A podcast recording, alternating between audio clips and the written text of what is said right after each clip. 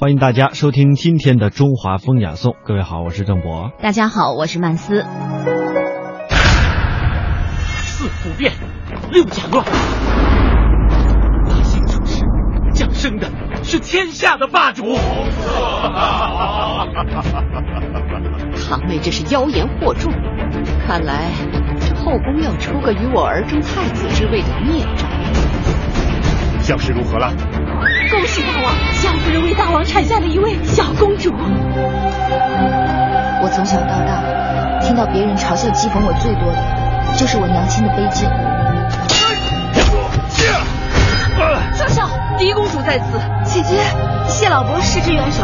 你受伤了？我听说，眼下各国君王打算派使臣要来向舒姐姐求亲，不知谁最幸运，能与姐姐结下这桩好姻缘。寡人就是在这大殿上向楚王请求迎娶狄公主芈姝，楚王当场承诺。你为何要对我这样好？因为玉儿值得我对你这样好。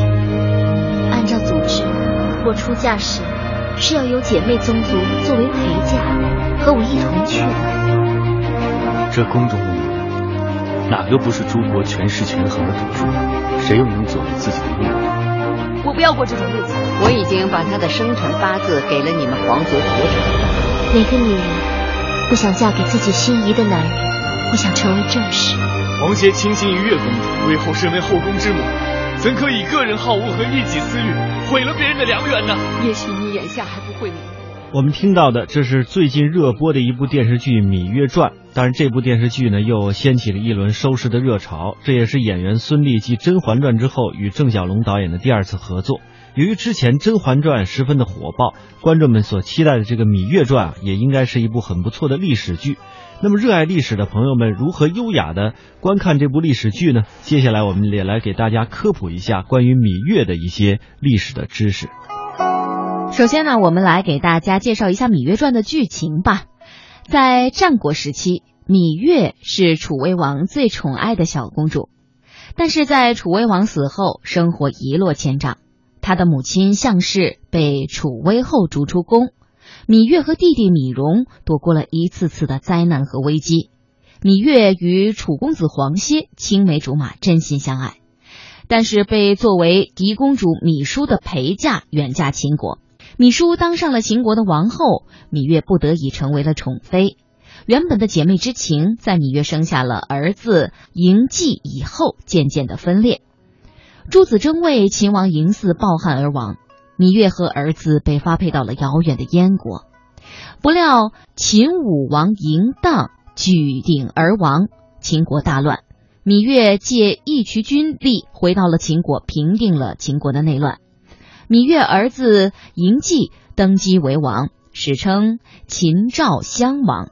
芈月当上了史国史上第一个王太后，史称宣太后。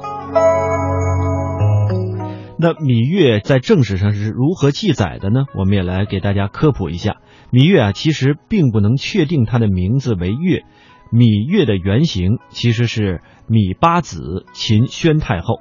那芈八子呢，其实也不是她真实的名字。秦王的第一个妻子称王后，第二个妻子呢称之为是夫人，其余的妻子的名号顺序是这样的：美人、良人、八子、妻子、少使等等。当时呢，宣太后正好是八子，因此呢被称之为是芈八子。而芈月呢，则是根据兵马俑上残存的芈月和在阿房宫这个铜瓦上秦惠文王妃子芈月的合体陶文而来。人们推测芈八子名叫芈月。这个芈八子呢，是战国时期秦国王太后秦惠文王之妾，秦昭襄王之母。秦昭襄王呢，在即位之初，这个太后之位主政。在执政期间呢，当时攻灭了义渠国，一举灭亡了秦国的西部大患。死后葬于芷阳骊山。芈八子是中国历史上第一位实际执政的太后，也是为日后秦始皇统一中国打下了坚实的基础。可以说，如果没有芈八子，说不定不是秦国统一中国，或者说中国统一要延后很多年。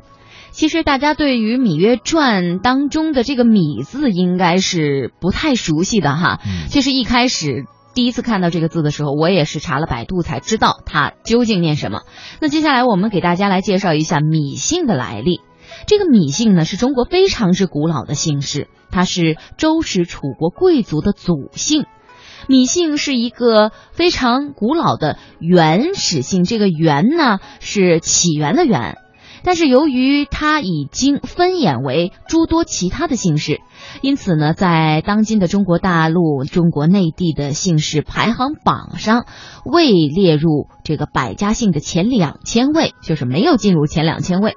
现在呢，米氏族人主要是分布在江苏省的南京市、徐州市。安徽省的淮北市、宿州市，青海省的西宁市，河南省的安阳市，北京市，云南省的滇池地区。